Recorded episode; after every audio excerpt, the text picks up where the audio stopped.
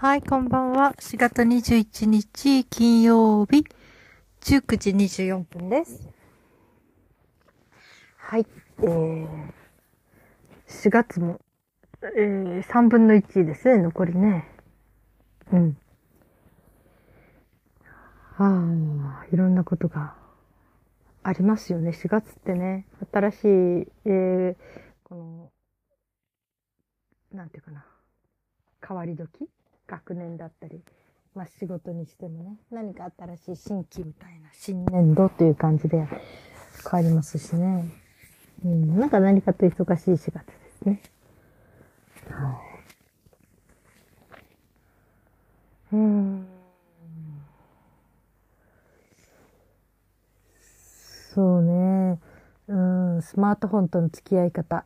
まだ、えー、なんていうかな、自分のペースがつかめてないけど、今はね、日中、6時間から7時間は、こう、触らない時間を作るっていうのも、これは我ながらやりそうだなっていうのは。まだ、まず私、あの、朝のね、2時半、3時に目が覚めちゃうんです。でもその時間には触らないと。なんか、起きたての脳っていうのは、一番フレッシュなので、勉強したりとか、何か覚えたりとか、普段整理できないことをしたりとかね。そういうことにすごく適する時間のゴールデンタイムって言われているので、うん、だからなんかその時間にはこう一番こう自分の有意義なことをしようかなという感じで。ですね。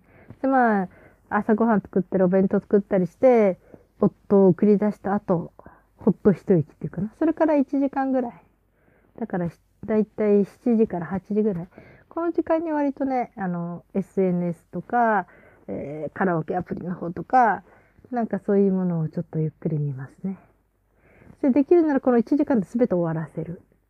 うん。そして、8時から、えー、9と11、12、1、2、2時まで、2時、3時、4時。本当はね、4時ぐらいまで8時間は一切触れたくないんだけど、まあ、今日はどうしても7、あのー、7時間目で、LINE を娘とのやりとりがあってね。外に出るときの。うん。それで、しなきゃならなくって。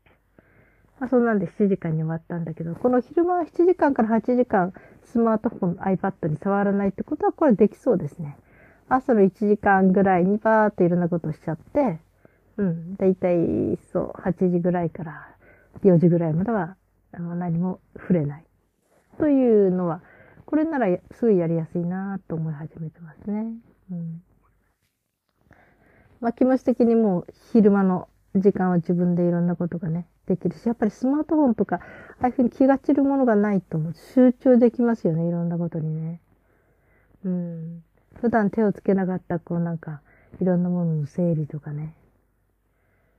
うん。本当にね、やること、やることない点だけど、仕事以外にね、ふっとこう自分の自由時間に、ふっとなんかスマートフォン見ちゃうと何でもかんでもこうね、興味不要なものどんどん入ってくるでしょ？その人に関連ついたものがね。あっという間に少すぎるんだけど、ないと、あ、何をしようかなとか思ったら、まあ、うん、ああ、そうか、最近この新聞じっくり読んでなかったなとか、新聞？なんかいきなり新聞で切り抜き始めて。ああ、そのストックっていうのも面白いなって。そう、新聞代上がりますもんね。うん。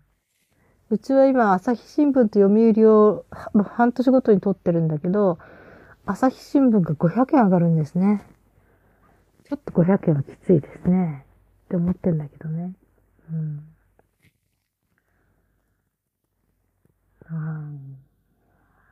どうせね、お金をかけるんだったら、まあ、ちゃんとしっかり元を取ろうと。うん。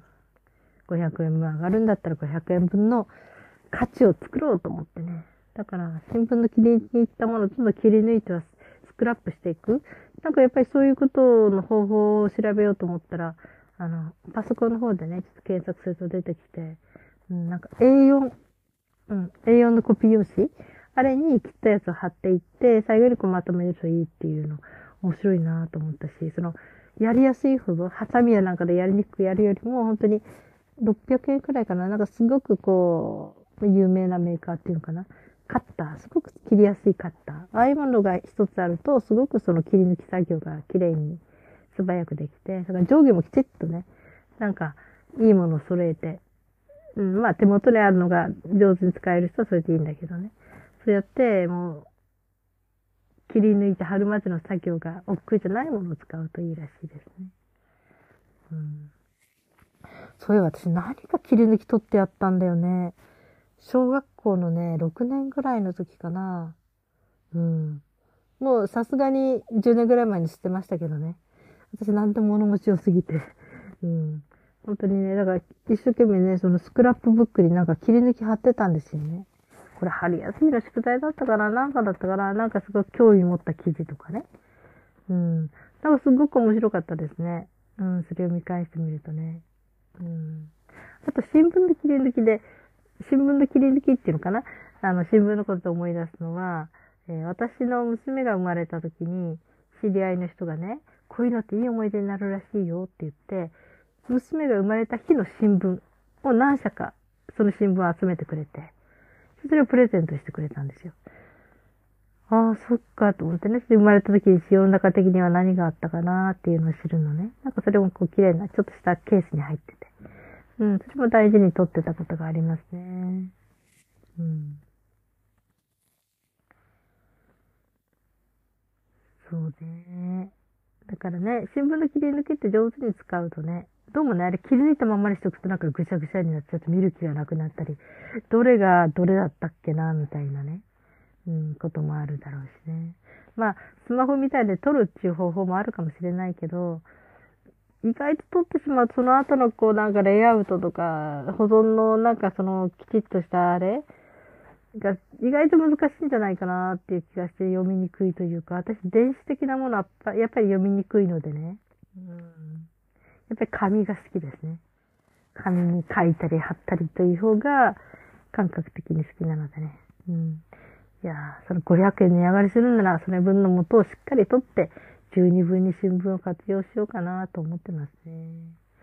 うん、今はね、読売の時期なんですよ。1ヶ月は読売が続くんですね。で、5月、6月から今度も朝日新聞が半年ということになるんですね。うん。この新聞もね、うん、割と、札幌っていうかうちの周りだと、こう、6ヶ月ごとの、6ヶ月ぐらい、まず、あの、感覚として、あの、契約を持っていきたがるんですね、どこでもね。だから新聞って6ヶ月というスパンでしかダメなのかなって思ってて。まあ、永久に取る人はいいんだけどね。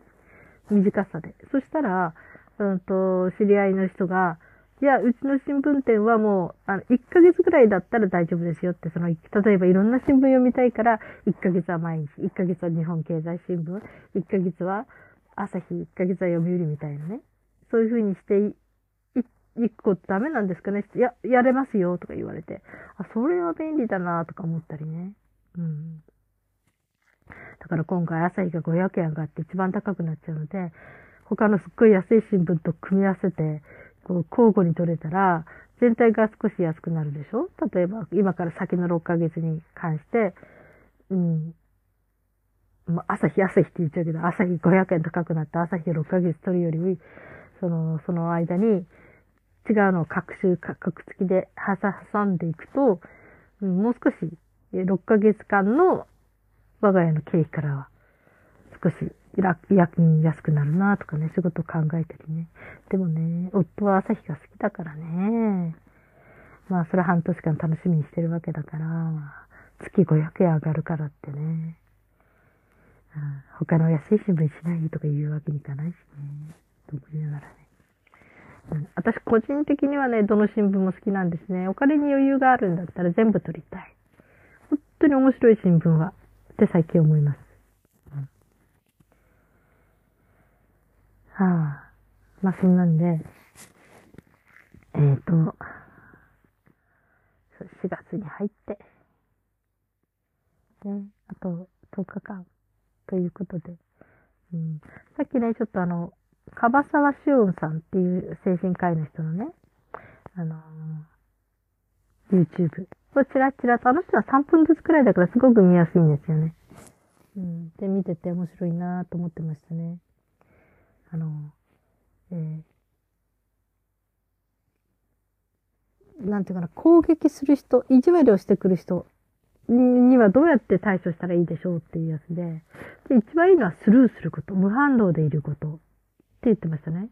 そういう意地悪をしたり、攻撃してくる人は相手の反応を見るのが楽しいので、だからそういうふうに困った顔とかね、うん、ちょっとうろたえた顔とか、逆に怒り出すとか、そういうことは全部相手を喜ばすだけなので、しない方がいいと。するっていうのは、まあ、へーって終わらせるんですって。その、それは相手を馬鹿にしてるわけだけでもないし、攻撃してるわけでもない。ただ、あの、拒否、ど、隠れた拒否ね、へーって感じ。何を言われてもへーって感じでね。うん。これが一番心に入れない上手なスルーの仕方だって言ってましたね。うん、なるほど。その手があるとか、ね。思いましたね。ただね、私、あんまり攻撃されたり、えー、意地悪されたりとか、あんまり、経験がないというか、意識がないのかもしれないですね。そのマウンティングにしても、えー、私はよくマウンティングされて困るんです、されやすいタイプですとか言う人もいるらしいんだけど、樺沢さんはね、僕はマウンティングされたと思ったことは一度もないって言ってて、うん、あ、そういえば私もない。あんまりないって思った。うん。多分ね、マウンティングって感じないんだと思うな。マウンティングってわかります？こうなんか、相手をバカにする。私の方がすごいのよっていう感じで、こうなんか、威張ってみせる。そういう感じね。自分のすごい自慢ばっかりしてとか。うん。まあ、たまにちょっとね、あ、あ、やだと思ったことはあった。昔あったかもしれないけどね。でもそういう人いないしね。そういう人と友達にならないしね、もともとね。ただ、その、全然知らない人がそういう自慢話を話したら、うん、私は、うん、どっかでチャンスとか思って聞きますね。っていうのは、喋ってるとね、話題を探すのが大変な時あるじゃない？その時に相手が自慢話始めたら、もうそれ一生懸命聞いてやればその時間持つからね。わー、すごい。うわー、すごいですね。それどうやるんですか？とかね。まあ、好奇心が強いっていうのもあるんだけど、そういう意味でね。何でも教えてもらえるや、とか思ってね。その人しか知らないこといっぱい教えてもらいたいっていうのがあるし、うん。まあ、すごいって、お政治で言ってたら、うん、疲れるけど、本当にね、すごいところはすごいって言ってればいいし、やっぱり自慢する人はそれだけなんか、なんか知ってるわけだから、うん、無料で教えてもらうチャンスくらいに思ってね、根掘り葉掘り。え、どうやったらそんなに上手にできるんですか？とか、わあ、すごいですね。それってどうぞこういうことあるんでよくわかんないんだけど教えてくださいとか、とにかく教えてもらう。うん。喋ってもらう。なんかね、それすごい便利。便利、便利。うん、って思います。そう、それをね、マウンティングしてないのにマウンティングされたと取る人がいると。例えば、樺沢さんが自分のその本のところのレビューのね、低評価のレベル見たときに、自慢が多すぎるって書いてあったんですって。ただ、樺沢さんはメルグマラガを何年間ずっと発行しているとかね。そういうことを言ってるだけ。それは一つ事実を言ってるだけ。で、自慢のつもりで書いてるつもりではないと言っていて。だから、その、それをマウンティングしている。で、取るのは、要するに取る方の問題。割とこう、劣等感を持ったり、すごく自己否定の強い人は、相手が何気なく言ったことでも全部、なんていうか、自分を馬鹿にされてると感じてしまう。うん、そうね、それってね、うん、あり得ると思いますね。うん、だからマウンティングってことも本当よくわかんなかったんだけどね。うん。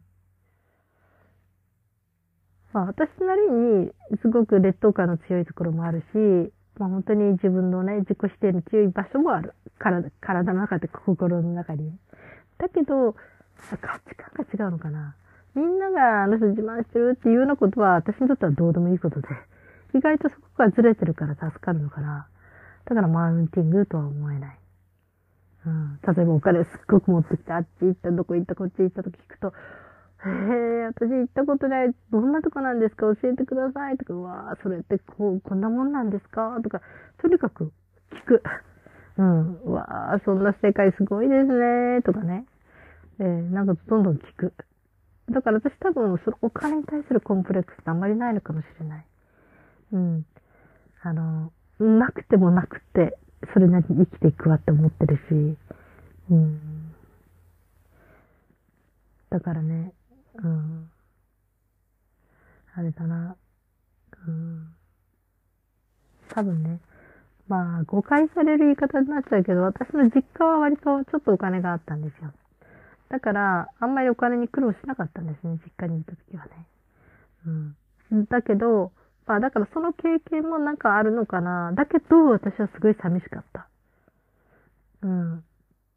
あのー、お金じゃなくて、えー、自分のことを本当に心配してくれる親が欲しかった。お金っていうかその仕事だけが好きな人たちだったからね。あ、まあ父はちょっと違うけどね。うん。だから、お金があってもすごく悲しかったし、寂しかった。って思ってたから、うん。だからね、お金あることをあんまり、うん、うん、重要視しない。っていうところがありますね。うん。いくらお金があっても、心の寂しさはね、って思うのね。うん。あ、もう16分になっちゃった。だから多分ずれてるからあれなのかな。うん、そういうみんなが、みんながっていうか普通すごく欲しいものと私が欲しいものとずれてるから、多分ね、うん。マウンティングされたっていうふうに思う機会も少ないのかもしれないですね。うん。だから私がちょっと劣等感に感じてるようなこととか、その分野でね、マニアックに、それがにマウンティングしたがる人がいれば、どっかでね、ああ、聞くために胸がズキズキいたんで、あ、う、いいな、いいな、うふ、とかいう感じになると思うんだけどね。うん。はあ、そんなんでね、そう、マウンティングの取り方もね、された時には、うん、あれですね。うんまあ、こっちの気持ちの持ち方？うん。まあ、利用しちゃえばいいんですよ。本当に。あの、せっかく相手が一生懸命自慢してるんなら、そこから何か教えてもらえることないかなって。うん。今時どんなことでもお金取られますからね、教えてもらうとね。だけど気持ちよく相手が自分のできることとか自慢してることを言ってるときに、うん、その気持ちよく無料で教えてくれたらありがたいですからね。うん。はあ。その、へーっていうね。うん。無反応ね。へーっていう。うん。いつか使ってみたいの気まし、気がしますけどね。はい。あ、それからね、さっきね、疲労回復にすごく役立ったのはね、あの、テニスボールの硬いやつ。ふにゃふにゃじゃない、公式のテニスボールとか野球のボールとかね。あれは私娘にダイソーでなんか買ってきてくれるって言って、娘2個買ってきてくれたんです。帰り、ついでにね。で、それね、あの、背中、もともとは股関節の付近が痛んだ時に、そのお尻の部分に、どっかその、それを当てて、痛いところをこう自分でね、あの、刺激してると、すごく楽になると。股関節につながるその筋肉が疲労してる時気持ちよかったので、で、私その、うん。なんかね、初めてだったんですよ、そのボールでやるの。なんか専門の押すものとかね、いろんなそういう類のものを持ってるんだけど、そのボールっていうのは結構ね、ピンポイントでできる。で、うちにあったら柔らかいボールだったんだけど、うん、あの、あ、これの硬いの本当にね、えー、欲しいなと思って。うん。さっきね、それで背中やってみたら本当に気持ちが良かった。自分がちょっと辛いところに本当ピンポイントで当たるんですよね。それで自分の体をちょっとずらすだけで、あの、好きなところをほぐしていけるから、いや、これはいいわ、とか思って、少し楽になりました。今日すっごい背中が痛かったんだけどね。うん、はい。えー、桜が、うん、もうだいぶ咲き始めたらしいですね。うん。まあ、2、3日がちょうど見どころになるのかなって感じですね。札幌だと北海道神宮とかね、丸山公園とかが結構うん、あれらしいけど、燃えれ沼公園っていうのは私行ったことがないんですよね。いつか行きたいなと思うけど、足がなくてね。うん。だから、ちょっと、うん、行くチャンスがなくって。あそこもなんか桜綺麗って言ってましたね。はい。えー、皆さん今日はどのようにお過ごしになりましたか？お疲れ様でした。そして今日も生きていてくださってありがとうございます。それではまた明日。はい、こんばんは。4月21日金曜日19時24分です。はい、えー、4月も、えー、3分の1ですね、残りね。うん。ああ、いろんなことがありますよね。4月ってね、新しい、えー、この、なんていうかな、変わり時？学年だったり、まあ仕事にしてもね、何か新しい新規みたいな、新年度という感じで変わりますしね。うん、なんか何かと忙しい4月ですね。うん。そうね。うん、スマートフォンとの付き合い方。まだ、えー、なんていうかな、自分のペースがつかめてないけど、今はね、日中、6時間から7時間は、こう、触らない時間を作るっていうのも、これは我ながらやりそうだなっていうのは。まだ、まず私あの、朝のね、2時半、3時に目が覚めちゃうんです。でもその時間には触らないと。なんか、起きたての脳っていうのは、一番フレッシュなので、勉強したりとか、何か覚えたりとか、普段整理できないことをしたりとかね。そういうことにすごく適する時間のゴールデンタイムって言われているので、うん、だからなんかその時間にはこう一番こう自分の有意義なことをしようかなという感じで。ですね。でまあ、朝ごはん作ったりお弁当作ったりして、夫を送り出した後、ほっと一息っていうかな。それから1時間ぐらい。だから、だいたい7時から8時ぐらい。この時間に割とね、あの、SNS とか、えー、カラオケアプリの方とか、なんかそういうものをちょっとゆっくり見ますね。で、できるならこの1時間で全て終わらせる。うん。そして、8時から、えー、9と11、12、1、2、2時まで、2時、3時、4時。本当はね、4時ぐらいまで8時間は一切触れたくないんだけど、まあ今日はどうしても7、あのー、7時間目で、LINE を娘とのやりとりがあってね、外に出るときの。うん、それで、しなきゃならなくて。まあそんなんで7時間に終わったんだけど、この昼間は7時間から8時間、スマートフォン、iPad に触らないってことはこれできそうですね。朝の1時間ぐらいにバーっていろんなことしちゃって、うん、だいたいそう、8時ぐらいから4時ぐらいまではあの何も触れない。というのは、これならすぐやりやすいなと思い始めてますね。うん。まあ気持ち的にもう昼間の時間は自分でいろんなことがね、できるし、やっぱりスマートフォンとか、ああいうふうに気が散るものがないと集中できますよね、いろんなことにね。うん。普段手をつけなかった、こうなんか、いろんなものの整理とかね。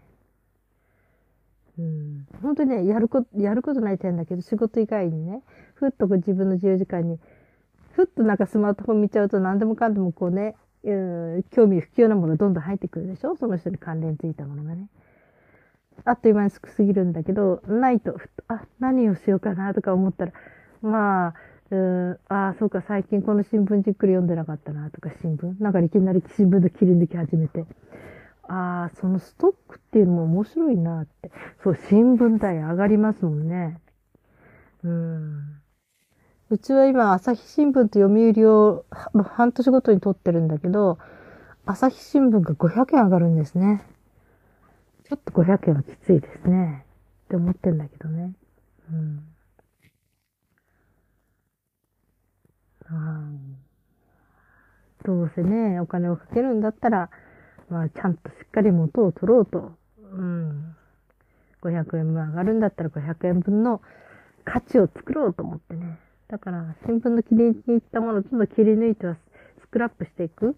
なんかやっぱりそういうことの方法を調べようと思ったら、あの、パソコンの方でね、ちょっと検索すると出てきて、うん、なんか A4、うん、A4 のコピー用紙？あれに切ったやつを貼っていって、最後にこうまとめるといいっていうの、面白いなと思ったし、その、やりやすいほど、ハサミやなんかでやりにくくやるよりも、本当に600円くらいかな？なんかすごくこう、有名なメーカーっていうのかな？カッター、すごく切りやすいカッター。ああいうものが一つあると、すごくその切り抜き作業が綺麗に素早くできて、だから上下もきちっとね、なんか、いいものを揃えて、うん、まあ手元にあるのが上手に使える人はそれでいいんだけどね。そうやって、もう、切り抜いて貼るまでの作業が億劫じゃないものを使うといいらしいですね。うん。そういえば私何か切り抜き取ってやったんだよね。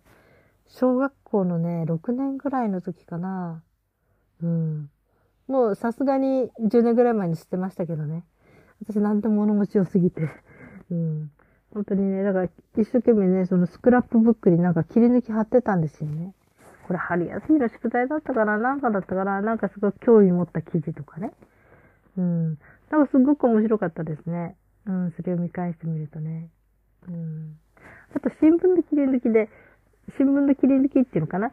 あの、新聞のことで思い出すのは、えー、私の娘が生まれた時に、知り合いの人がね、こういうのっていい思い出になるらしいよって言って、娘が生まれた日の新聞を何社か、その新聞を集めてくれて、それをプレゼントしてくれたんですよ。ああ、そっか、と思ってね。生まれた時に世の中的には何があったかなっていうのを知るのね。なんかそれもこう綺麗な、ちょっとしたケースに入ってて。うん、それも大事に取ってたことがありますね。うん。そうね。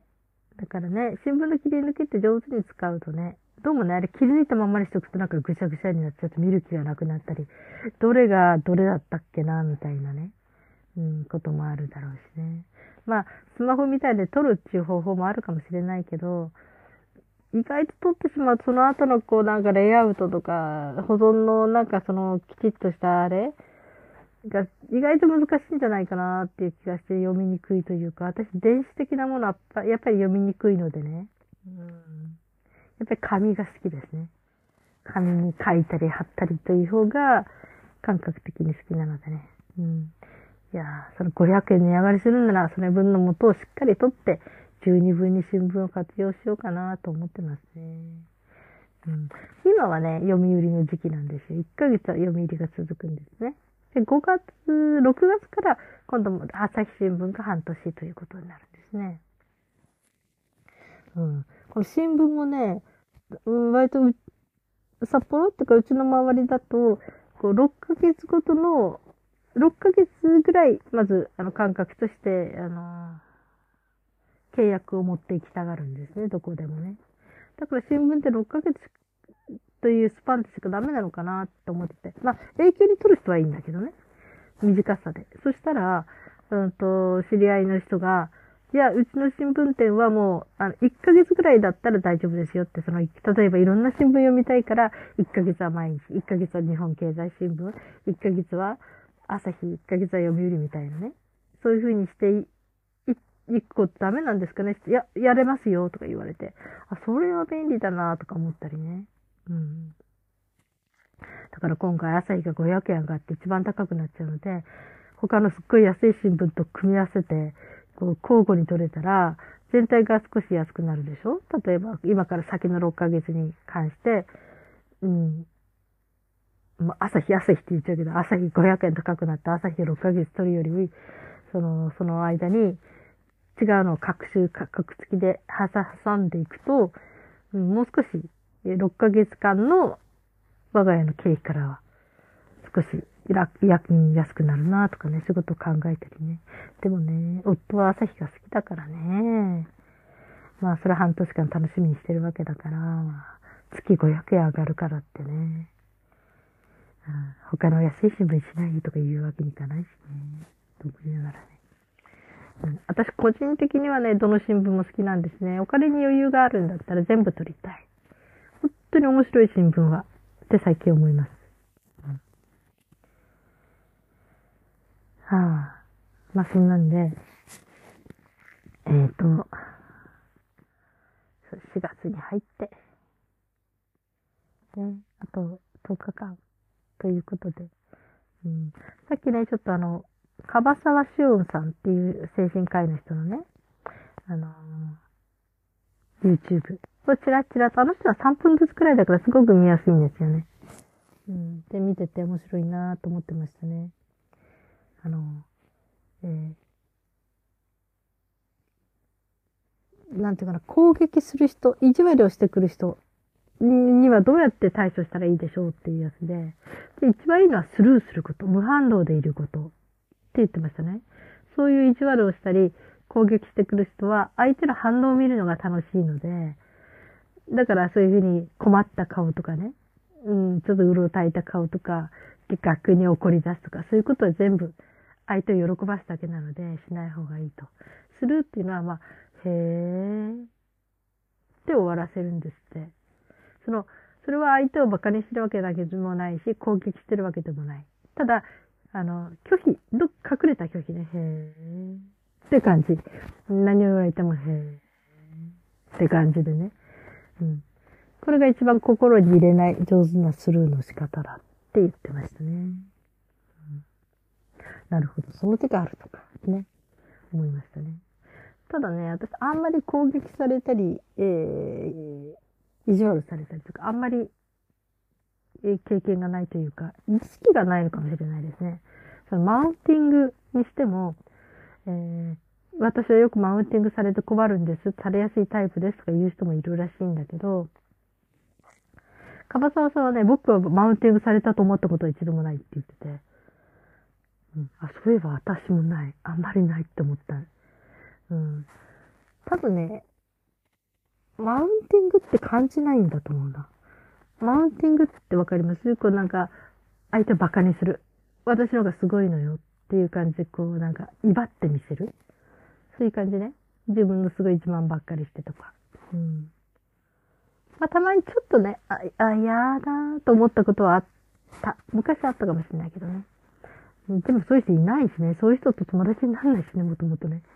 ただ、その、全然知らない人がそういう自慢話を話したら、うん、私は、うん、どっかでチャンスとか思って聞きますね。っていうのは、喋ってるとね、話題を探すのが大変な時あるじゃない？その時に相手が自慢話始めたら、もうそれ一生懸命聞いてやればその時間持つからね。わー、すごい。うわー、すごいですね。それどうやるんですか？とかね。まあ、好奇心が強いっていうのもあるんだけど、そういう意味でね。何でも教えてもらえるや、とか思ってね。その人しか知らないこといっぱい教えてもらいたいっていうのがあるし、うん。まあ、すごいって、お政治で言ってたら、うん、疲れるけど、本当にね、すごいところはすごいって言ってればいいし、やっぱり自慢する人はそれだけなんか、なんか知ってるわけだから、うん、無料で教えてもらうチャンスくらいに思ってね、根掘り葉掘り。え、どうやったらそんなに上手にできるんですか？とか、わあ、すごいですね。それってどうどこういうことあるんでよくわかんないんだけど教えてくださいとか、とにかく教えてもらう。うん。喋ってもらう。なんかね、それすごい便利。便利、便利。うん、って思います。そう、それをね、マウンティングしてないのにマウンティングされたと取る人がいると。例えば、樺沢さんが自分のその本のところのレビューのね、否定評価のレベル見たときに、自慢が多すぎるって書いてあったんですって。ただ、樺沢さんはメルグマラガを何年間ずっと発行しているとかね。そういうことを言ってるだけ。それは一つ事実を言ってるだけ。で、自慢のつもりで書いてるつもりではないと言っていて。だから、その、それをマウンティングしている。で、取るのは、要するに取る方の問題。割とこう、劣等感を持ったり、すごく自己否定の強い人は、相手が何気なく言ったことでも全部、なんていうか、自分を馬鹿にされてると感じてしまう。うん、そうね、それってね、うん、あり得ると思いますね。うん、だからマウンティングってことも本当よくわかんなかったんだけどね。うん。まあ私なりにすごく劣等感の強いところもあるし、まあ本当に自分のね、自己否定の強い場所もある。体、体の中で心の中に。だけど、価値観が違うのかな。みんながあの人自慢してるっていうようなことは私にとってはどうでもいいことで、意外とそこがずれてるから助かるのかな。だからマウンティングとは思えない。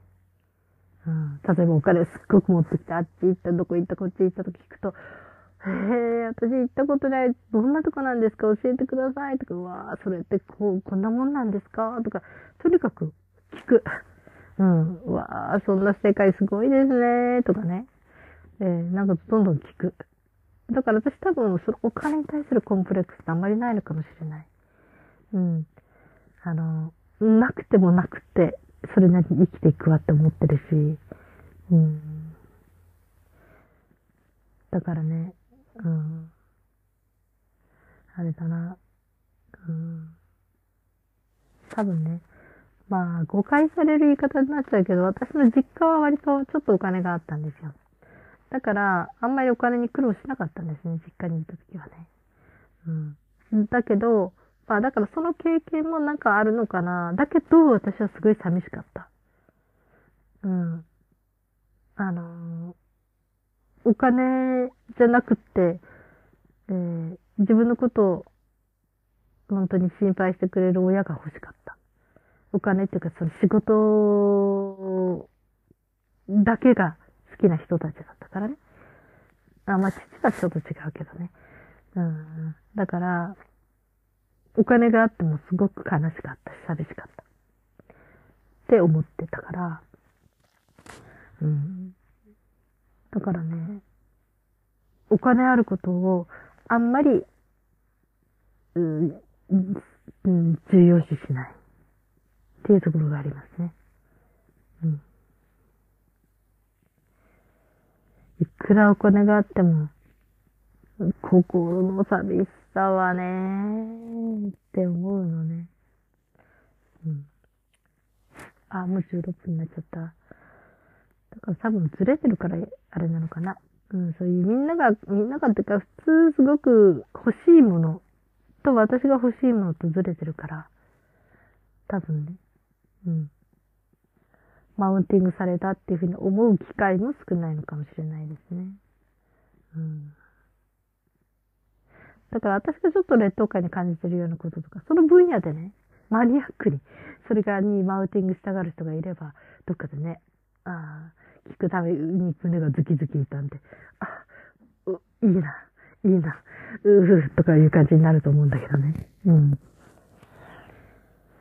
はあ、そんなんでね、そう、マウンティングの取り方もね、された時には、うん、あれですね。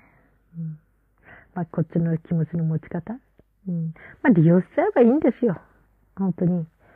あの、せっかく相手が一生懸命自慢してるんなら、そこから何か教えてもらえることないかなって。うん。今時どんなことでもお金取られますからね、教えてもらうとね。だけど気持ちよく相手が自分のできることとか自慢してることを言ってるときに、うん、その気持ちよく無料で教えてくれたらありがたいですからね。うん。はあ。その、へーっていうね。うん。無反応ね。へーっていう。うん。いつか使ってみたいの気ます、気がしますけどね。はいあ、それからね、さっきね、疲労回復にすごく役立ったのはね、あの、テニスボールの硬いやつ。ふにゃふにゃじゃない、公式のテニスボールとか野球のボールとかね。あれ私娘にダイソーで、なんか買ってきてくれるって言って、娘2個買ってきてくれたんです。帰り、ついでにね。で、それね、あの、背中、もともとは股関節の付近が痛んだ時に、そのお尻の部分にどっかその、それを当てて、痛いところをこう自分でね、あの、刺激してるとすごく楽になると。股関節につながるその筋肉が疲労してるとき、気持ちよかったので、で、私その、うん。なんかね、初めてだったんですよ、そのボールでやるの。なんか専門の押すものとかね、いろんなそういう類のものを持ってるんだけど、そのボールっていうのは結構ね、ピンポイントでできる。で、うちにあったら柔らかいボールだったんだけど、うん、あの、あ、これの硬いの本当にね、えー、欲しいなと思って。うん。さっきね、それで背中やってみたら本当に気持ちが良かった。自分がちょっと辛いところに本当ピンポイントで当たるんですよね。それで自分の体をちょっとずらすだけで、あの、好きなところをほぐしていけるから、いや、これはいいわ、とか思って、少し楽になりました。今日すっごい背中が痛かったんだけどね。うん、はい。えー、桜が、うん、もうだいぶ咲き始めたらしいですね。うん。まあ、2、3日がちょうど見どころになるのかなって感じですね。札幌だと北海道神宮とかね、丸山公園とかが結構、うん、あれらしいけど、モエレ沼公園っていうのは私行ったことがないんですよね。いつか行きたいなと思うけど、足がなくてね。うん。だから、ちょっと、うん、行くチャンスがなくって。あそこもなんか桜綺麗って言ってましたね。はい。えー、皆さん今日はどのようにお過ごしになりましたか？お疲れ様でした。そして今日も生きていてくださってありがとうございます。